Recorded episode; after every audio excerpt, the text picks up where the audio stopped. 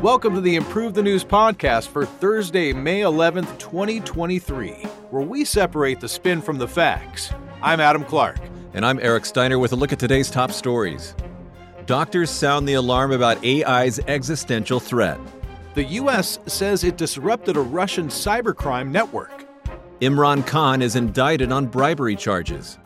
The Biden administration reportedly plans to release migrants as Title 42 nears its end. George Santos pleads not guilty to 13 federal charges. Florida makes sweeping changes to education materials. The EU Parliament considers an AI facial recognition ban. The UK names its first free speech czar. Tucker Carlson announces a Twitter relaunch. And the first baby is born in the UK from three people's DNA. In our top story, health experts warn of AI's existential threat. And here are the facts as agreed upon by The Guardian, Daily Mail, Axios, and the Irish Times. According to health professionals from the UK, US, Australia, Costa Rica, writing in the journal BMJ Global Health, more advanced artificial intelligence could harm millions. The experts called for a halt in its development until the technology is regulated.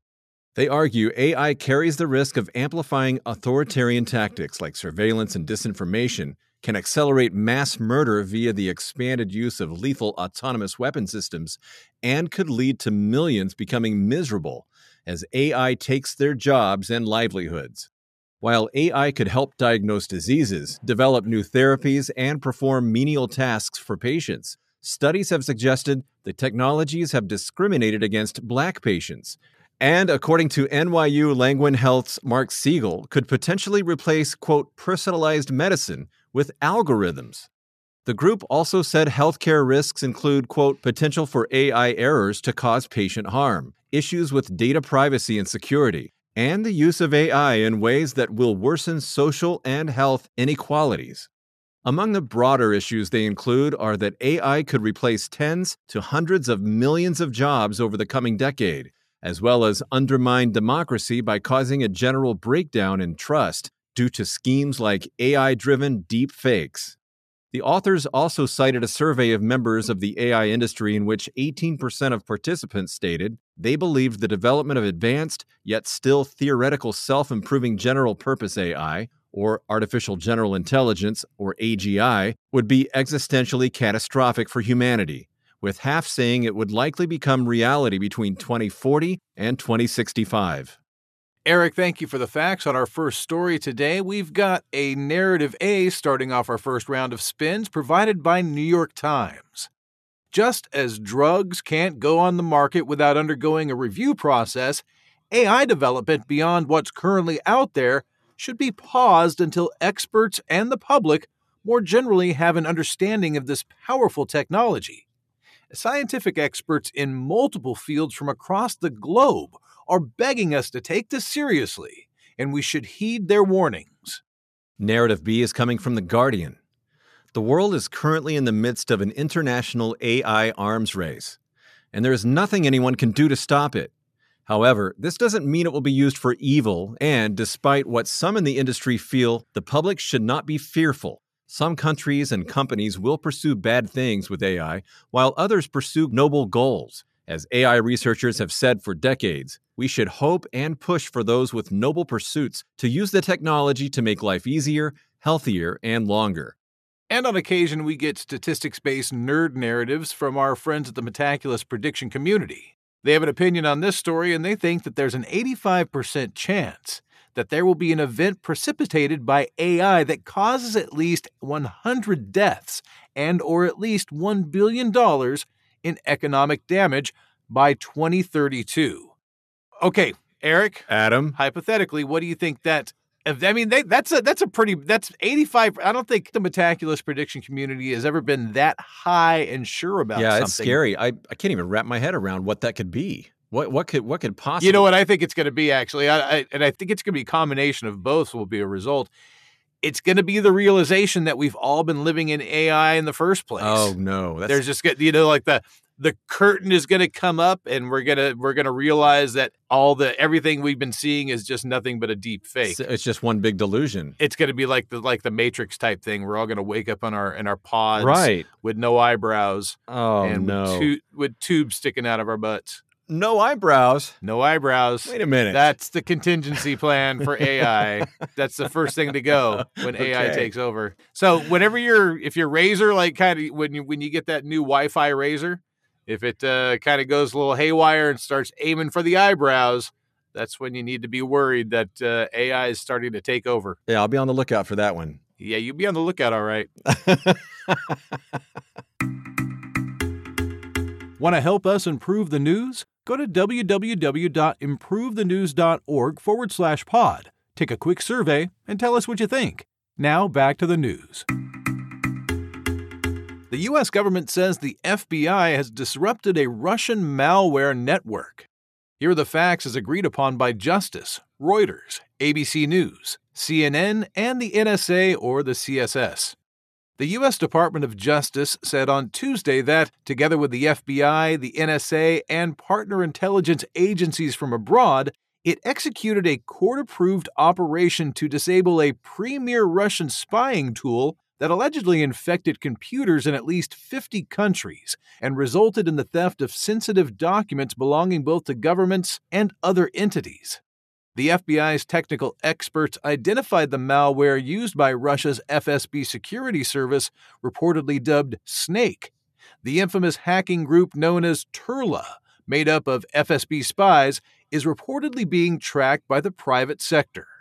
The FBI's Operation Medusa sought to disrupt the Russian network, and it used the recently developed Perseus tool to successfully neutralize the snake after a Brooklyn judge granted authorization to secure remote access to infected computers. Now, the FBI collaborated with the U.S. Attorney's Office for the Eastern District of New York, or the EDNY, along with multiple foreign governments to take down the malware network attributed to a unit within the FSB's Center 16. U.S. officials say the defunct network is one of the world's most sophisticated hacking tools. A senior FBI official said the operation would make using the hacking instrument difficult and untenable for the FSB. Meanwhile, in a separate statement from the NSA, the agency, alongside the FBI, the Cybersecurity and Infrastructure Security Agency, and intelligence agencies from Australia, Britain, Canada, and New Zealand, issued a joint cybersecurity advisory notice. The NSA said the notice provided background on Snake's attribution to the FSB and provided technical recommendations for system administrators to protect against snake related malware. Adam, thank you for the facts of that story. Our first spin is an anti Russian narrative coming from the official website of the U.S. Department of Justice. The U.S. government has been able to deal a brutal blow to one of Russia's most prominent and sophisticated malware networks that have terrorized computer systems for nearly 20 years. Russia relies heavily on cyber attacks and espionage to steal sensitive information from the U.S. and its allies in NATO, with the snake having been one of the FSB's most powerful tools. Today's advisory now neutralizes the Russian malware and puts an end to some of Russia's key dirty tricks. And CNN has provided us with a pro Russian narrative.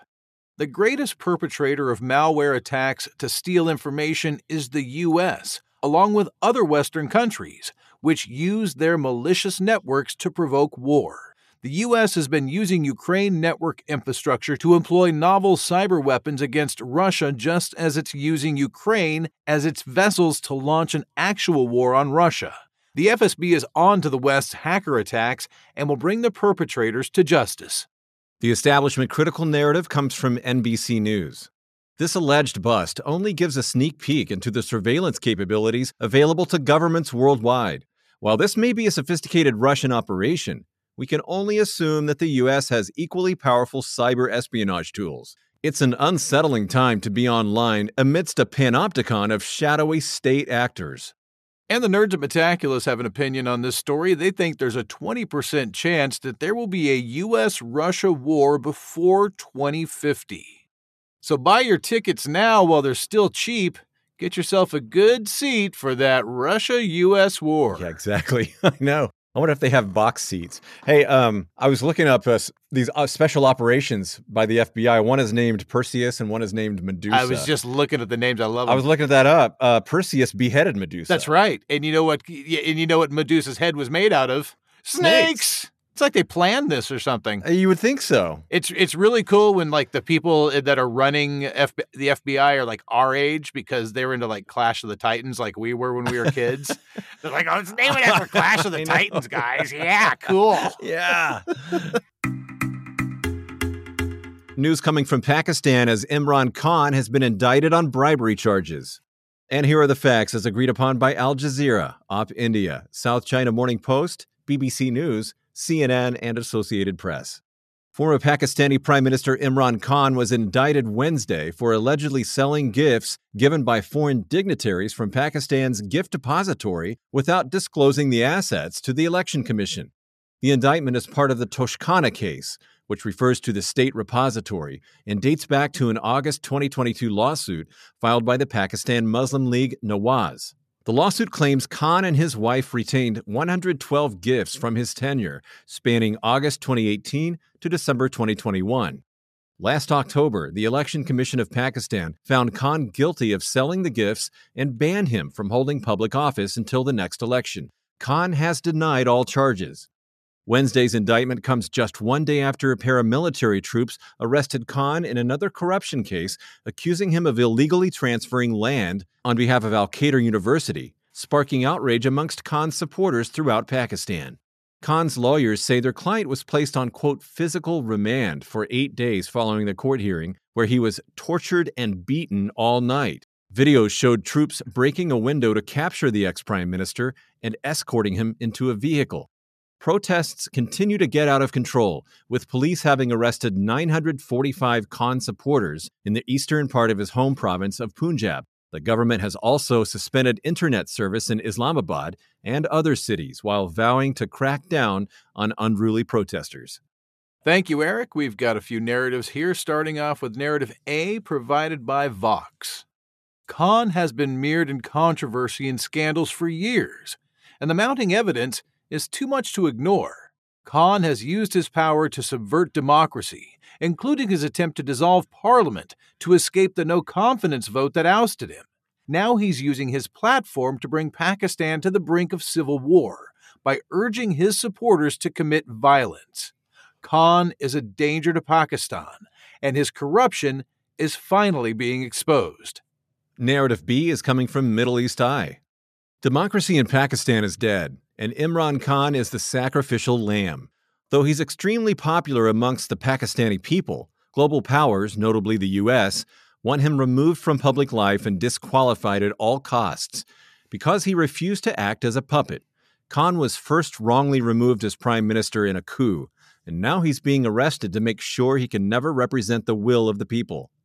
This is a very sad day for all of Pakistan and democracy at large. You know it would help out the situation? What? Muppet insurgency. oh yeah? Who who would be the leader of that thing? I just got to be the. It's got to be Electric Mayhem. You know, Doctor Teeth. He's always he's, he keeps that uh, that chaos just like can check and focus. I was thinking about Animal. That's why Animal's on a chain. Oh yeah. You know, yeah, Animal's yeah. not a leader. He, oh, he's, that's he, true. you know he's a he's like uh he's a tool. Animal is a tool. he's a tool. He's a tool. So you know, so I, I think it, it, would change that very sad day in Pakistan. It would make everybody happy. Yeah, maybe so. It'd make for a good movie, I think. Yeah, I think it would too. Muppet Coup. Muppet Coup. in a recent report, the U.S. plans to release migrants as Title 42 comes to an end. Here are the facts as agreed upon by NBC, Fox News, Reuters, and Newsweek. Following a surge of more than 11,000 migrants crossing the southern border on Tuesday, the Biden administration is reportedly working on a memo to instruct Customs and Border Protection to release migrants into the U.S. without court dates or the ability to track them. The administration had previously released migrants without court dates to prevent overcrowding in March of 2021, but had enrolled them in a program known as Alternatives to Detention. This required migrants to use a mobile app until they were given a court date. This reportedly comes within the parameters of a 2022 memo to release migrants to city streets if nonprofits are over capacity, which was uncovered during legal proceedings initiated by Florida Attorney General Ashley Moody last year regarding the sunset of Title 42. A Department of Homeland Security spokesperson said the new policy will apply only to carefully vetted migrants. Homeland Security Secretary Alejandro Mayorkas said the migrants released under this policy represent a small fraction of those crossing the border, and that the vast majority will be addressed in our Border Patrol facilities and our ICE detention facilities.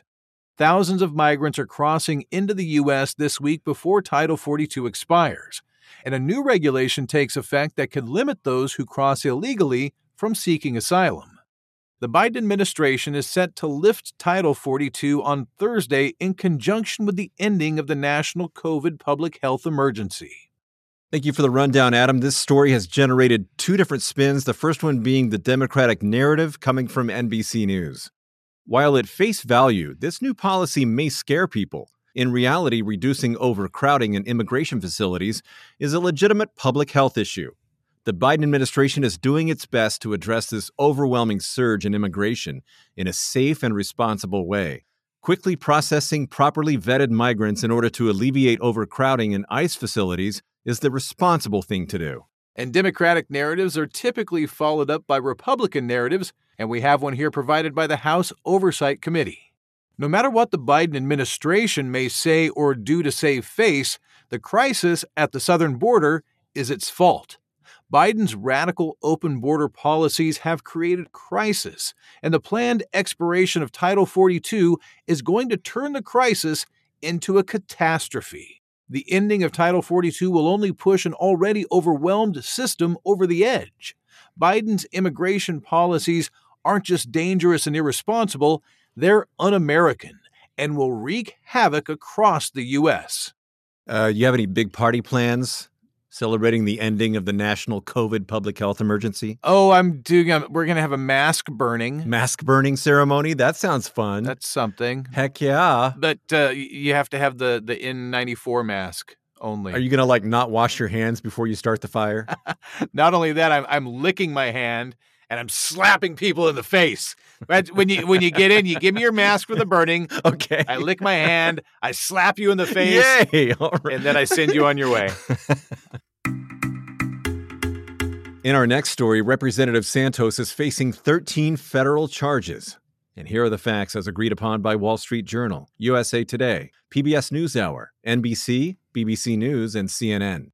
U.S. Representative George Santos, Republican of New York, on Wednesday was arrested on 13 federal charges seven counts of wire fraud, three counts of money laundering, one count of theft of public funds, and two counts of making materially false statements to the U.S. House of Representatives.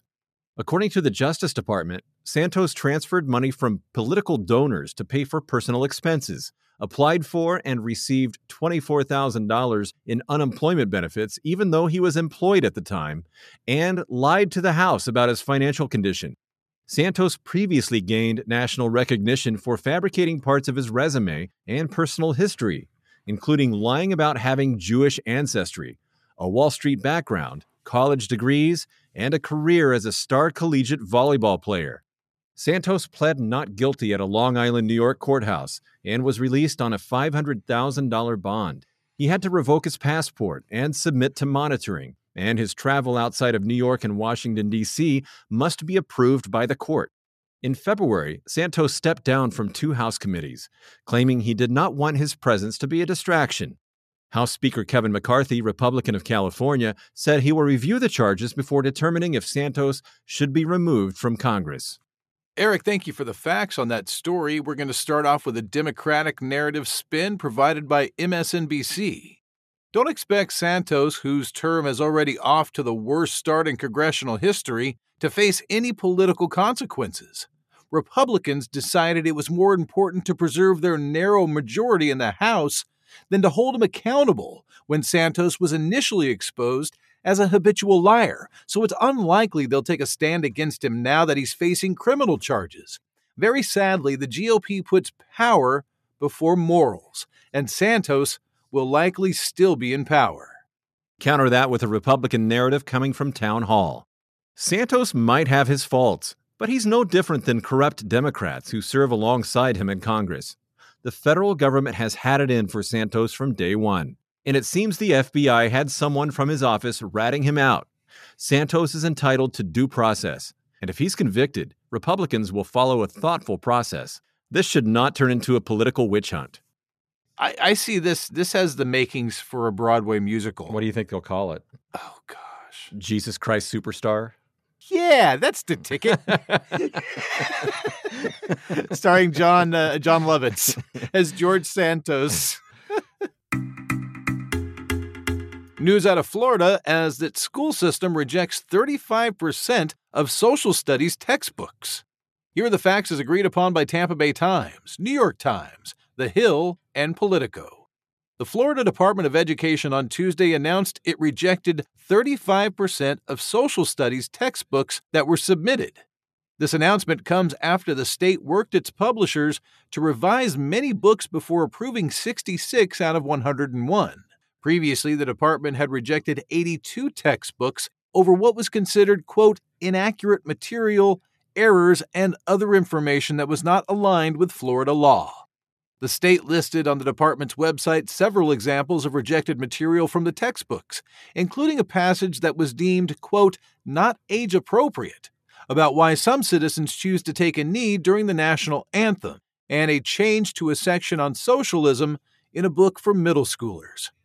A section about social justice, which mentioned Black Lives Matter and the 2020 killing of George Floyd by police, was removed from one middle school textbook. The textbook approval process has received more attention since Florida Republic Governor Ron DeSantis signed the Stop Woke Act last year. The act prohibits the teaching of concepts that make students feel responsible for past wrongdoings because of their race, sex, or national origin. Adam, thank you for the facts of that story. Our first spin is a Republican narrative coming from Washington Examiner. DeSantis is laser focused on making sure students in Florida get educated without being indoctrinated by any specific ideologies or inaccuracies that some on the woke left want to peddle to children. The state acted reasonably in working with the publishers to make sure the textbooks adhered to state law and will continue to do so moving forward. And that's followed up with a Democratic narrative provided by Washington Post. DeSantis is doing a disservice to students and teachers by limiting what can be learned and taught in Florida schools. This mass rejection of social studies textbooks comes on the heels of the expansion of the law banning the teaching of gender identity and sexuality, and the establishment of restrictions of what can be taught about race and racism. These policies do the opposite of educating Florida's children and set a dangerous precedent all of the social studies books I've heard uh, that they're being used now is just all published by Highlights magazine. Oh, is that right? That used to be my favorite too. Love that magazine. And Bible fables uh, books that you would find in dentist offices. Right, absolutely. Yeah, exactly. Bible fables. Turning our attention to the European Union as they consider an AI facial recognition ban. And here are the facts as agreed upon by Associated Press, The Guardian, Euractiv, EU Observer, and Time. A European Parliament committee is set to finalize its landmark Artificial Intelligence Act on Thursday before sending it for discussion between member states, Parliament, and the 27 member bloc's Executive Commission. Yet to be finalized is a proposal to ban the use of AI facial recognition technologies in public places, including matching faces with images from the internet it would also ban using AI to identify emotional states based on facial expressions and predictive policing. The center right European People's Party is set to oppose the facial recognition ban, citing potential uses for fighting crime and terrorism, with members voting on that proposal separately from the others in the act. Exceptions will be made for medical and therapeutic use of the technology. Rights groups have criticized the wording of the measure for potentially allowing AI to be used against migrants through location based predictive policing, with Amnesty International arguing they would not be protected from AI induced harm to the extent EU citizens will be. The AI Act has been two years in the making, with lawmakers working to expand its scope after the release of ChatGPT. The Act, one of the first pieces of AI regulation in the world, would also require companies to disclose copyrighted materials in their large language models. The Act is expected to be passed by 2024 at the latest before a grace period to allow companies to adapt to the new regulations. Entities could be fined up to 6% of their global revenue if found in violation of the Act. All right, Eric, that story's generated a couple of narrative spins, starting off with a narrative A provided by EDRI. The use of AI facial recognition could push mass surveillance to never before seen heights and risk severely violating human rights, discriminating against ethnic minorities and migrants, and ending privacy as we know it. It is imperative that the facial recognition ban makes it into the final draft of the bill with all applicable loopholes closed. Narrative B comes from the conversation. It would be wrong and reactionary to ban all forms of public biometric surveillance by making judgments based on technology still in its infancy.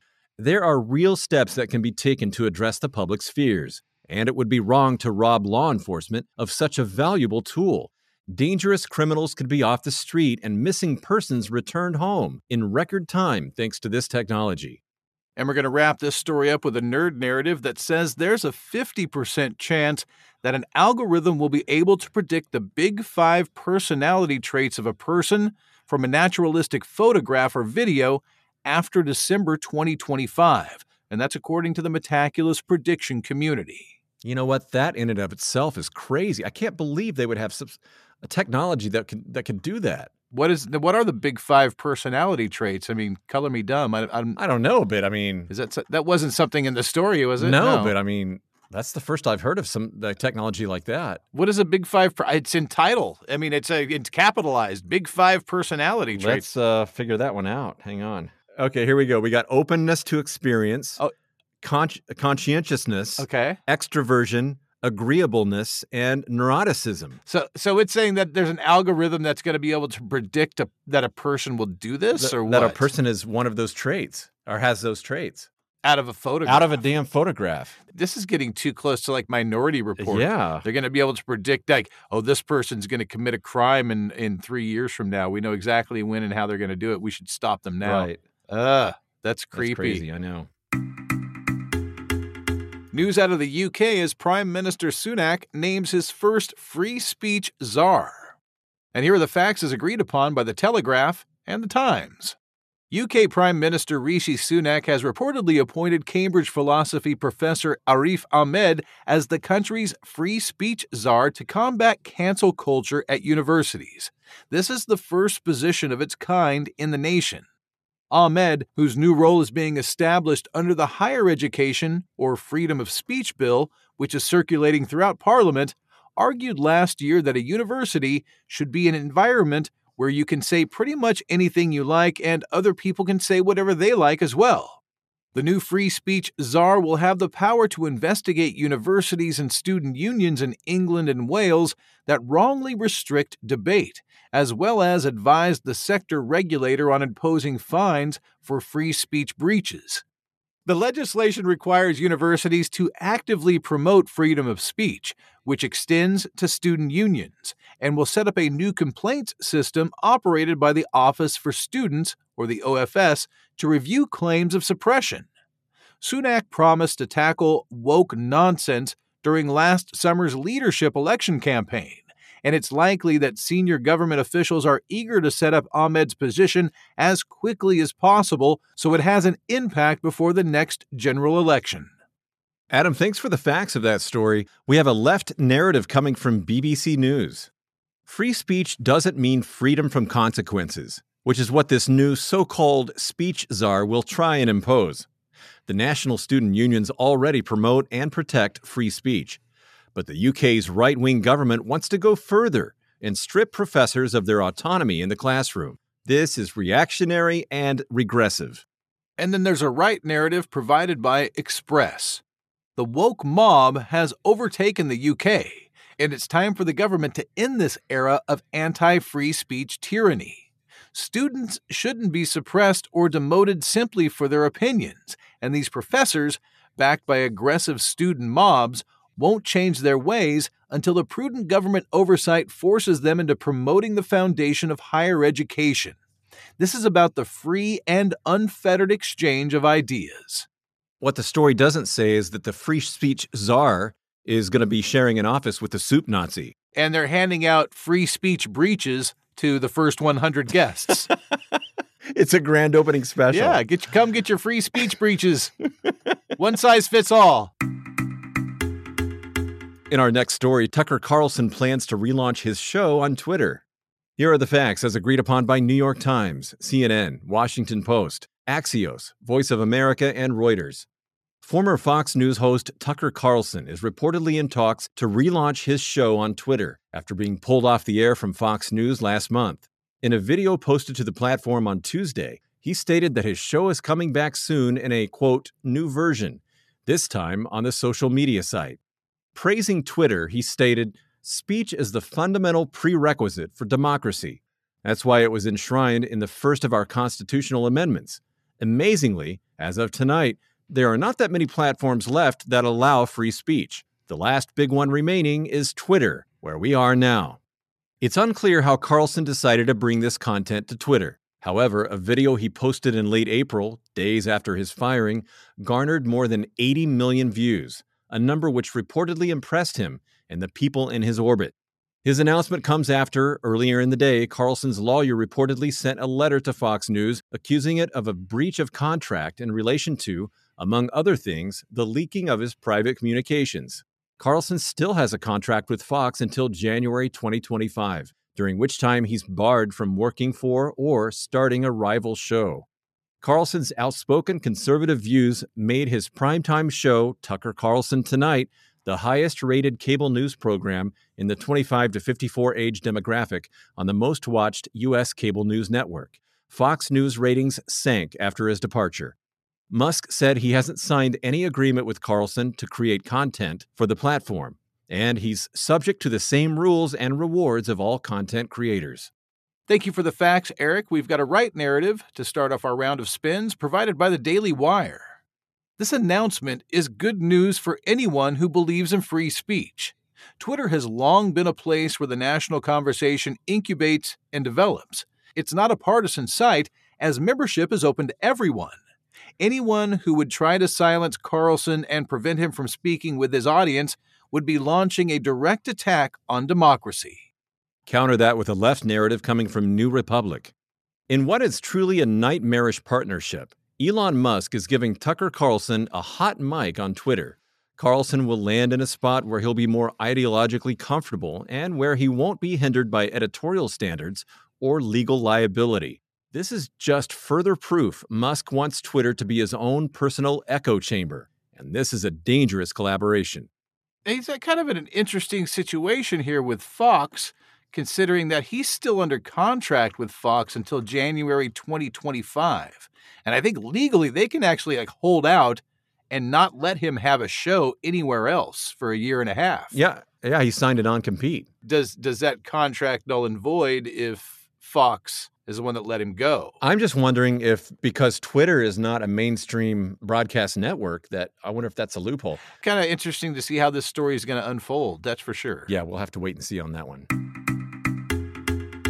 And our final story returns to news out of the UK, where the first baby has been born with the DNA from three people. Here are the facts as agreed upon by Guardian, The National, Independent, Daily Mail, and iNews.